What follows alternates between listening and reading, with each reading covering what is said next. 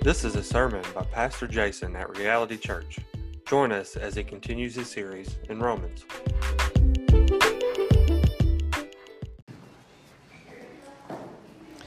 Amen. It is good to be with you this morning. really looking been looking forward to this morning for about a month. Um, it's so awesome that we're going to be welcoming new members into our church. Um, I love that, and members who don't just want to come and hang out. That's okay if that's what you want to do, but they don't want to come and just hang out. They want to come and dig in, get their fingers moving, get to work, and and that's the kind of members we like to have. We like to have all kinds of members, but that's going to be so helpful for us, and we're we're so thankful for that.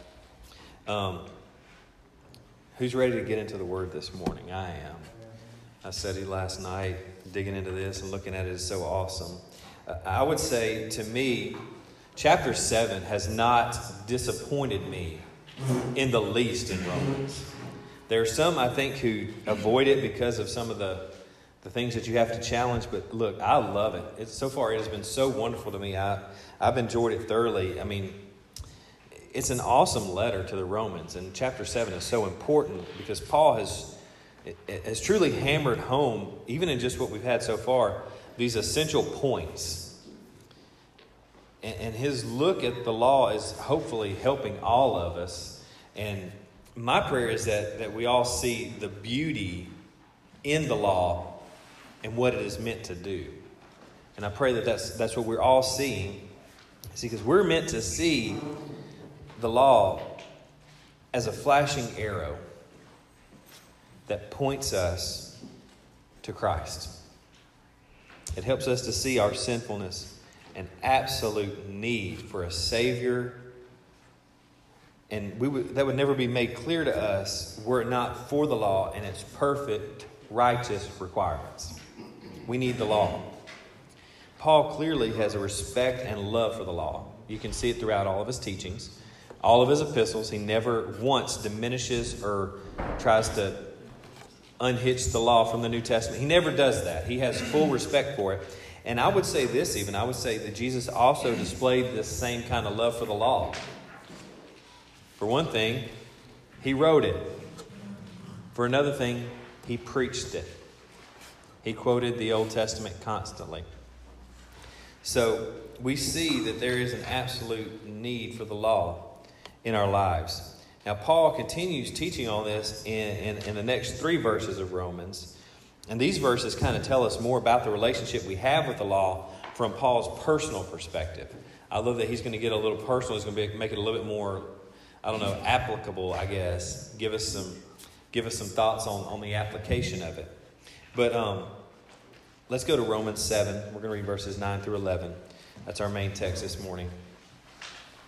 Now, hear the infallible, inspired Word of God. I was once alive apart from the law, but when the commandment came, sin came alive and I died. The very commandment that promised life proved to be death to me. For sin, seizing an opportunity through the commandment, deceived me, and through it, killed me. Let's pray. Father God, we thank you for your word. We thank you for the power of it, that it stands the test of time. It is infallible, inerrant. And God, we can count on what you say in your word, for you have truly given us a revelation of who you are and what you would have us to do.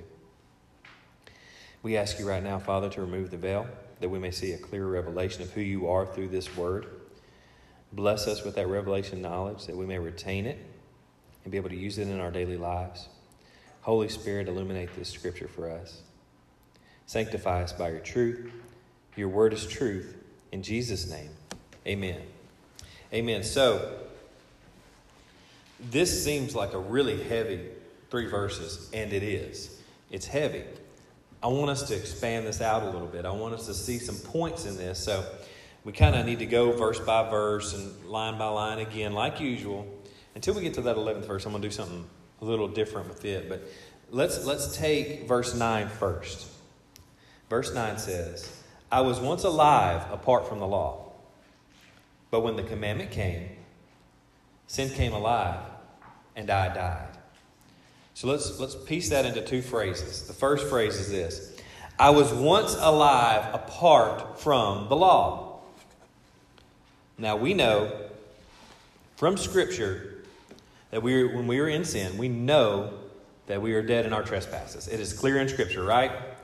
So, what's Paul talking about? What does this mean? Paul is speaking from his experience, okay?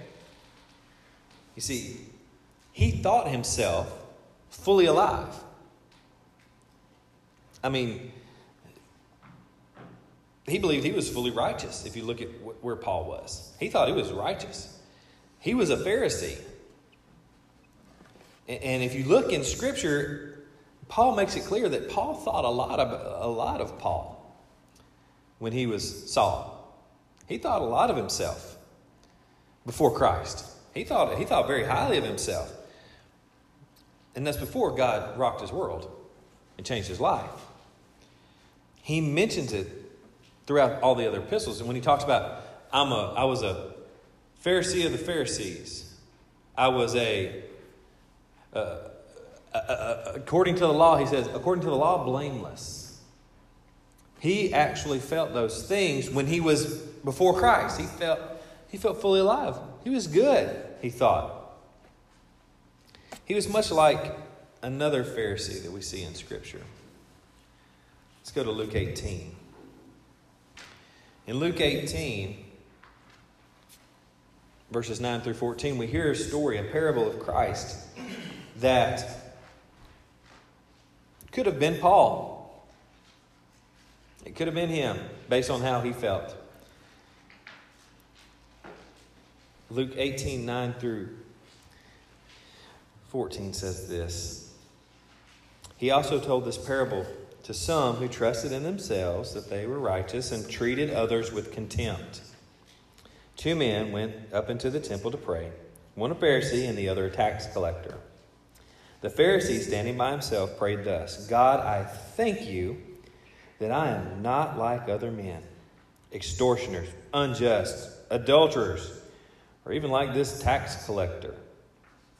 I fast twice a week. I give tithes of all that I get.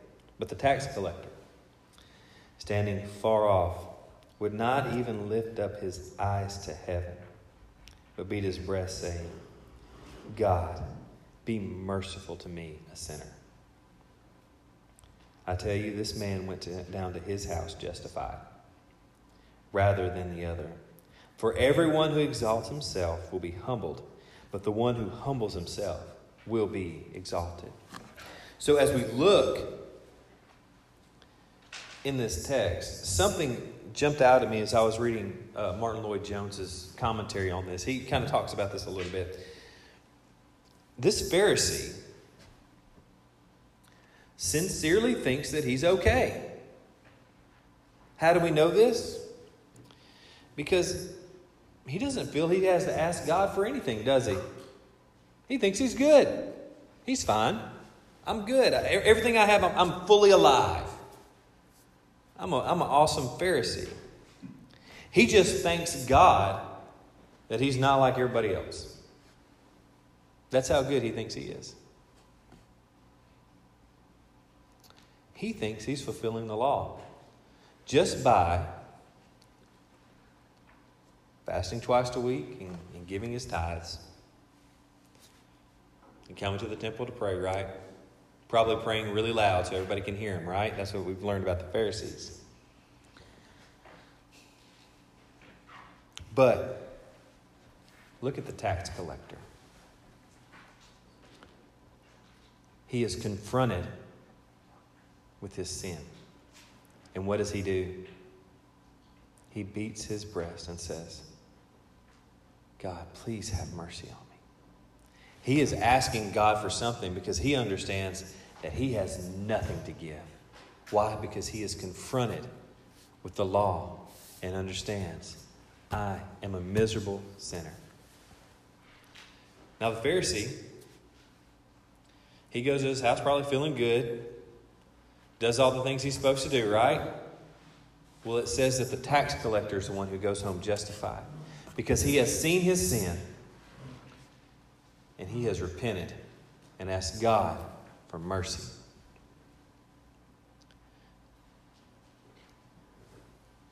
Paul was there. He was alive. He said, I was, I, I, I was once alive apart from the law. I thought I was alive. I was doing good. I was fasting twice a week. I was giving my tithes. I was doing this. In fact, I was even killing Christians because of this heresy of Christianity. He thought he was alive. Romans 10 3 says, For being ignorant of the righteousness of God and seeking to establish their own, they did not submit to God's righteousness. That's where we all have been at some point. When we think, I'm good, I'm a good person. I'm a good person. God wouldn't send me to hell. I'm a good person. Well, because we've all been there at one point, I hope that we have been at the next point that Paul gets to. He says, But when the commandment came, sin came alive, and I died. Paul is speaking here of looking closely at the law, examining it, and realizing I am dead. I am dead in my trespasses. I am dead in my sins. There is nothing to redeem me because I am dead. Now, in order for us to see the point he gets to, I want us to examine the Big Ten. It's been a long time since the Big Ten has been read aloud or preached in this church, but let's look at it. It's essential, it's God's law, it's His law. Exodus 20, verses 1 through 17. This won't take long. You ready? And God spoke all these words, saying, I am the Lord your God who brought you out of the land of Egypt, out of the house of slavery. You shall have no other gods before me. You shall not make for yourself a carved image or any likeness of anything that is in heaven above, or that is in the earth beneath, or that is in the water under the earth. You shall not bow down to them or serve them, for I, the Lord your God, am a jealous God visiting the iniquity of the fathers on the children to the third and the fourth generation of those who hate me, but showing steadfast love to thousands of those who love me and keep my commandments. You shall not take the name of the Lord your God in vain, for the Lord will not hold him guiltless who takes his name in vain. Remember the Sabbath day to keep it holy. Six days shall you labor and do all your work, but the seventh day is a Sabbath to the Lord your God. On it you shall not do any work, you or your son or your daughter or your male servant or your female servant or your livestock or the sojourner who is within your gates. For in six days the Lord made heaven and earth, the sea, and all that is in them, and rested on the seventh day. Therefore the Lord blessed the Sabbath day and made it holy. Honor your father and your mother, that your days may be long in the land, and that your Lord and that the Lord your God is giving you. You shall not murder. You shall not commit adultery. You shall not steal. You shall not bear false witness against your neighbor. You shall not covet your neighbor's wife. You shall not covet your, your neighbor's house, or his male servant, or his female servant, or his ox, or his donkey, or anything that is your neighbor's. Now, Paul felt like he was nailing it.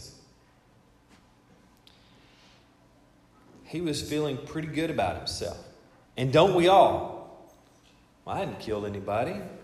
I don't cheat on my wife. I don't steal, right? We think we're good.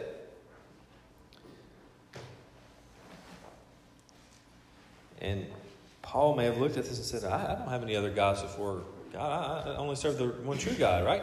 I don't have any uh, idols. I haven't built an idol and put it in my house. I, I, I don't take the name of the Lord in vain. I, I, I, keep the Sabbath. I don't do any work on, on Saturday.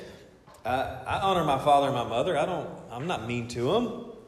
I've never killed, uh, except for the Christians. They're supposed to be killed. Um, I don't commit adultery. I don't steal. I don't bear false witness with my neighbor. I don't covet. Covet. That word covet. You shall not covet. Now, it puts it in the perspective of our neighbor's house and his wife and his servants. But Paul began to realize something covet, to strongly desire. Paul has begun to realize the impossibility of keeping the commandments when he realizes that even his thought and desire breaks the law. Like Jesus said, we talked about it last week. You look upon a woman to lust after her, you've committed adultery. If you hate your brother, you committed murder. If you have strong desire for sinful things, guess what? It's sin. When Paul begins to realize this, he realizes, I'm dead. I'm not alive. I'm dead. Now, we all know Paul's conversion story. Paul wasn't in a Billy Graham crusade where he raised his hand and he repeated a prayer after anybody. He wasn't. What happened to Paul? He was on a horse, headed to kill Christians, and was knocked off that horse by the very one he was persecuting. Listen, God saved Paul. Literally. God saved him. Paul is explaining this work that was done in him when he was given a brand new heart. And that's where verse 10 comes in. The very commandment that promised life proved to be death to me. You see, he thought that he was doing what was required to live. He thought he was doing it. We look at Exodus 19:5 and it says, "Now therefore, if you will indeed obey my voice and keep my covenant, you shall be my treasured possession among all peoples, for the earth is mine." If if or Leviticus 18:5, we've used this one before and just recently. You shall therefore keep my statutes and my rules. If a person does them, he shall live by them. I am the Lord. There is a promise of life with the law, but only if you can keep it. And Paul realized he couldn't. When? Paul doesn't dig into that, but I would speculate that it was at the moment of his conversion. Listen to me, listen closely. Paul is literally confronted by the spotless, blameless, holy Lamb of God. He meets Jesus Christ. The very Christ that he has been persecuting, the very one who knew no sin. In the presence of the one who is holy, our wretchedness comes to the forefront. Look at Isaiah in Isaiah chapter 6. He was in the presence of the holy God, and what did he say? Woe is me.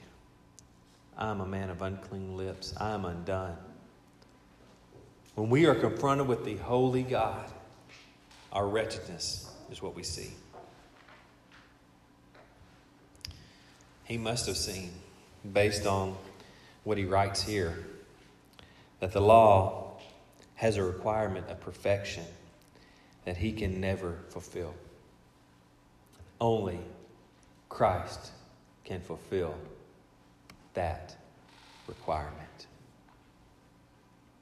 He thought he was good.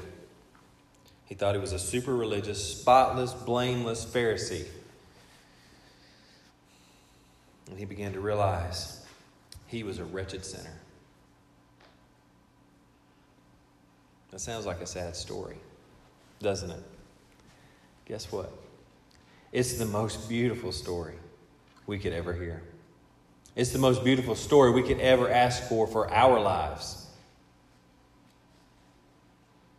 I think I'm good, but guess what? I'm a wretched sinner.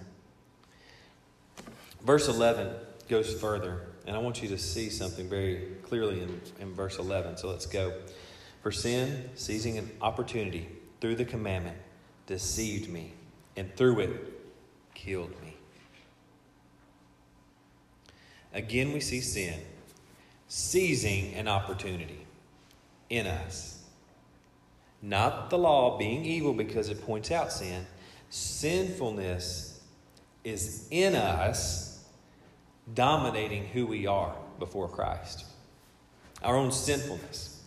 The sin we love, seizing every opportunity to show us how to be even more sinful. Sin will take every opportunity that it can to have us rebel against our Creator. That's what sin does, especially by having us break His holy laws. Sin is powerfully deceiving.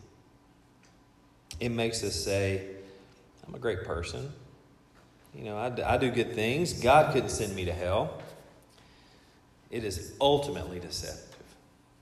And then we begin to underestimate and even diminish sin's powerful influence. This is happening in, in, in churches today that we're seeing this. We call it uh, mistakes, um, poor decisions, fails, or even trauma. Sometimes we call it being real or as the kids say, keeping it 100. Y'all know what I'm saying?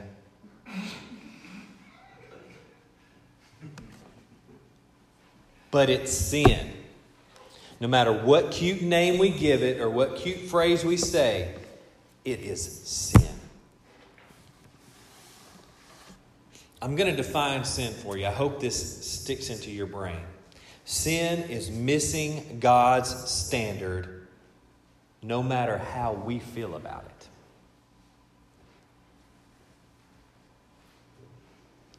We don't have a say. If we miss God's standard, it's sin. Period. Sin is deceiving us. So, the greatest deception is in making us think that we're okay. No problem. God loves us. Jesus died to show us just how much He loves us. He didn't want heaven without us, so He brought heaven down to bring us up there with Him.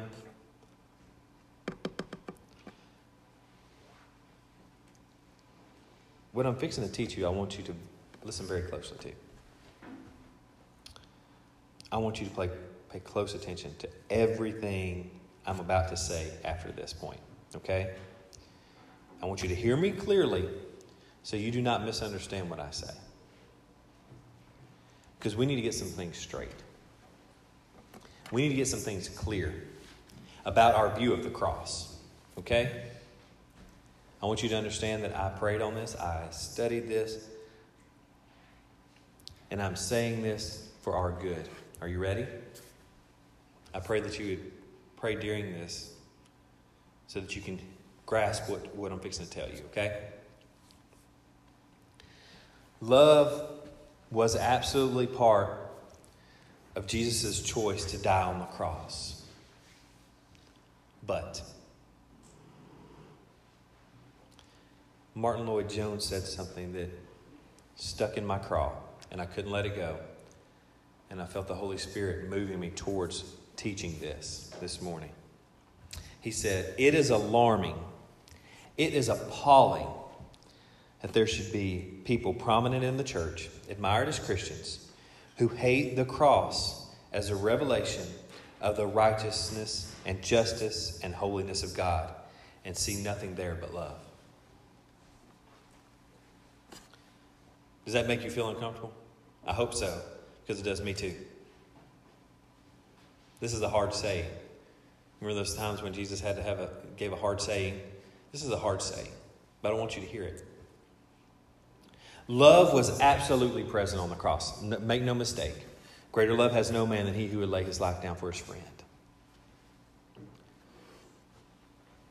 But we diminish the cross and what it accomplished when for us it's just all about love. We diminish it.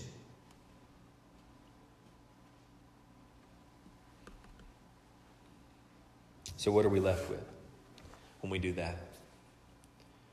We're left with a cross robbed of its power as the culmination of the righteous requirement of the law.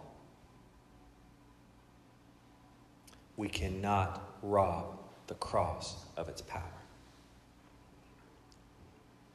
The law and the cross, listen closely, the law and the cross go hand in hand. The cross was the instrument where the law was fulfilled.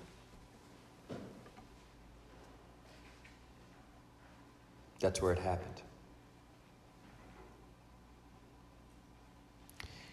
In the cross, we see some specific things. Do we see the love of God made manifest? Yes, we do. But we also see this. We must see this. If we are to understand what the cross is, we must see this. One, we see the result of the law's righteous requirement. What does the law require?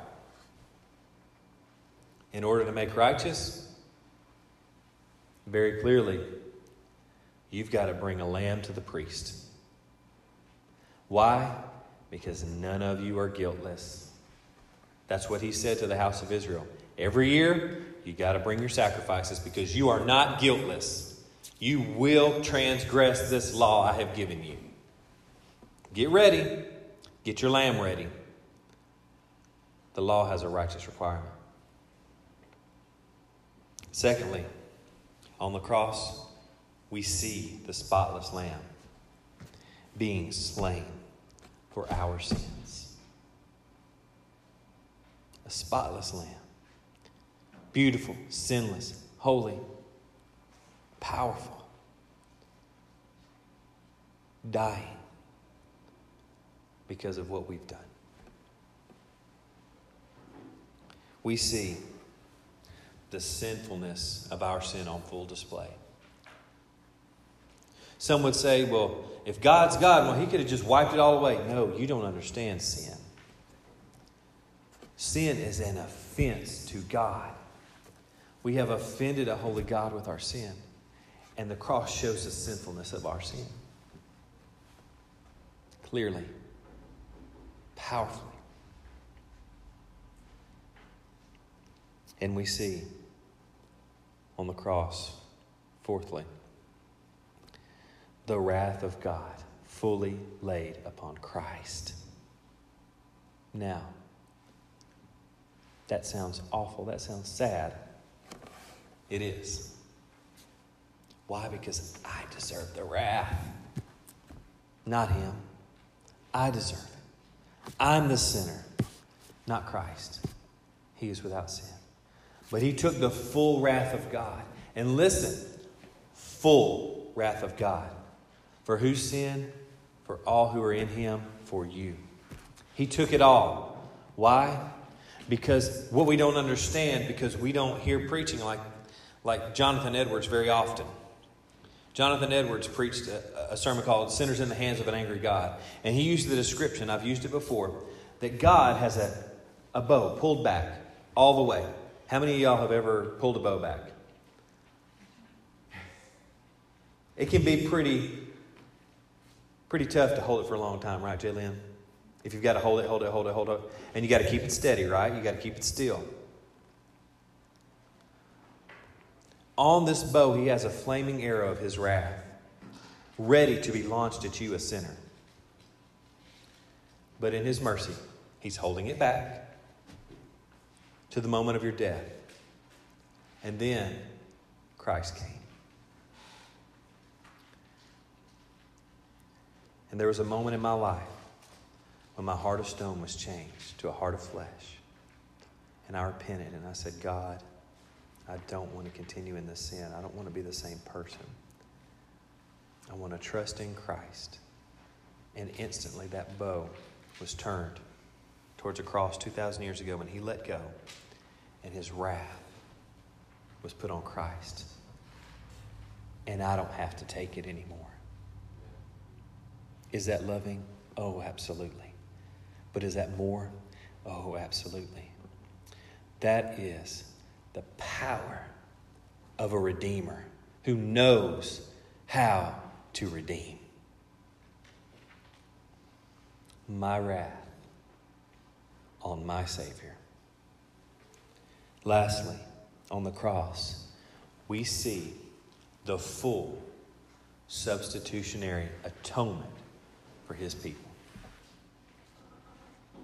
He has taken your place, church. If you are in Christ, he has taken your place. If you are not in Christ, He has not taken your place until you repent and trust in Him. His atonement on full display on the cross. Don't diminish the cross. A verse that came to mind as I was thinking about this and I was praying on this. I know this last part's been different than usual, but I think we needed to get some things straight in our hearts. I needed to get that straight in my heart. But a verse that came to mind was the verse when John the Baptist saw Jesus. In John 129, John the Baptist my, my daughter's favorite Bible, Bible character is John the Baptist. She loves him. He sees Jesus and he says, says in the verse, the next day he saw Jesus coming toward him and said, Behold the Lamb of God who takes away the sin of the world. That was not just a cute saying. That was an announcement of the power of who Christ was. He was the spotless lamb. And what did he come to do? To take our sin upon himself and die on the cross. Don't usually do this, but Valley of Vision is a, a prayer book and devotion book written by the Puritans if you know me at all, you know I love the Puritans. But I wanted to read you an excerpt of one of these prayer devotions. Um, it's entitled The Precious Blood. It says this Blessed Lord Jesus, before thy cross I kneel and see the heinousness of my sin my iniquity that caused thee to be made a curse, the evil that excites the severity of divine wrath.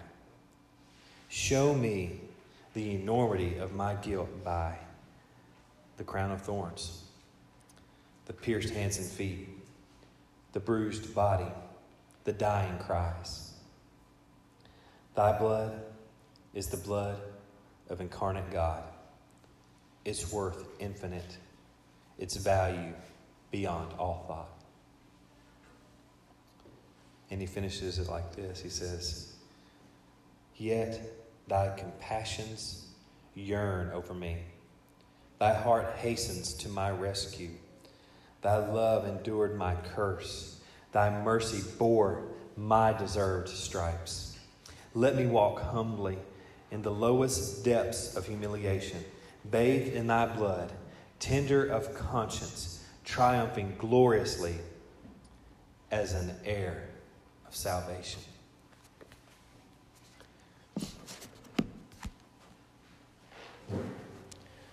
The most heinous thing that ever happened on this earth was God Himself murdered on a cross.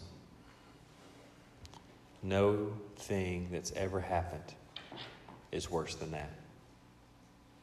So when people say, why do why do bad things happen to good people? R.C. Sproul very eloquently said, Well, that only happened once, and he volunteered for it. Christ. Christ. What he suffered on the cross brings us into a kingdom everlasting. It stamps our passport with new citizenship. We are now citizens of heaven. Well, America stinks right now. Guess what? It's going to stink because it's full of sinners. Sorry, that's how it goes. It's not going my way. Guess what? America's full of sinners. But my citizenship, your citizenship, if you are in Christ, is in heaven. So your hope, it doesn't lie on this earth anyway. Your hope is eternal. Christ seated at the right hand of the Father, making his enemies his footstool. And one day, he'll return for his church, and we'll ever be with him. Amen? Amen. What's better than that? So look at the cross. Look at it full on. Because when you look at the cross, what do you see? Your blood has washed away my sin. Thank you. The wrath of God that deserved to be poured out on you, that you deserved, poured out on him. Thank you, Jesus. I was once an enemy of God. And now, like the song that we love to sing here, uh, as my daughter's, one of my daughter's favorite songs, I was once his enemy. But now I'm seated at his table. Seated at his table. There's no greater love than that. So, yes, is the cross full of love? Yep. But don't diminish it by saying it was just Jesus loving us because Jesus endured so much to save us. To save us. It's about his atonement. And now, guess what? If you are in him, you are held tightly. He holds you fast. He's not going to let you go. Amen? Let's pray. Father, for your common mercy that you have given us before we ever even knew Christ. We're thankful that you have held back your wrath, and God, you don't just kill us when we sin that first time as, as a child, when we lie or we steal. God, your common grace and mercy has been so good to us. And Father, for Jesus, we can't even comprehend the riches of his glorious grace and what he has done and the love that he has shown to, to us who are undeserving. But God, we see the beauty of the cross. We see the beauty of the law showing us the need for the cross. And we say, God, we, we're sinners. We, we sin. We're full of a place that's full of sinners. And God, we just know that we need you. We need Christ as our mediator more than we need our next breath. Thank you so much, Jesus, for saving us. That your blood has washed our sins away. We thank you. Father God, help us as we go forward in our lives to never, ever, ever diminish any part of that And Father, I can't assume that somebody hearing this knows you and has come and repented and placed their trust in Christ. So, God, right now we ask that you would touch hearts, convict Holy Spirit. Father, draw them unto yourself that they may repent and believe this gospel that is the power of God unto salvation. We thank you for that. God, we ask you to calm our hearts when we feel that we can't handle it. God, speak peace to our minds when we try to figure things out ourselves. For God, we know that full reliance upon you is the only hope we have in this world. Thank you for your word. Thank you for the Holy Spirit living in us. Help us all to be just more like you. In Jesus' name, amen. Garrett, can you run back and get them so that we can do our membership?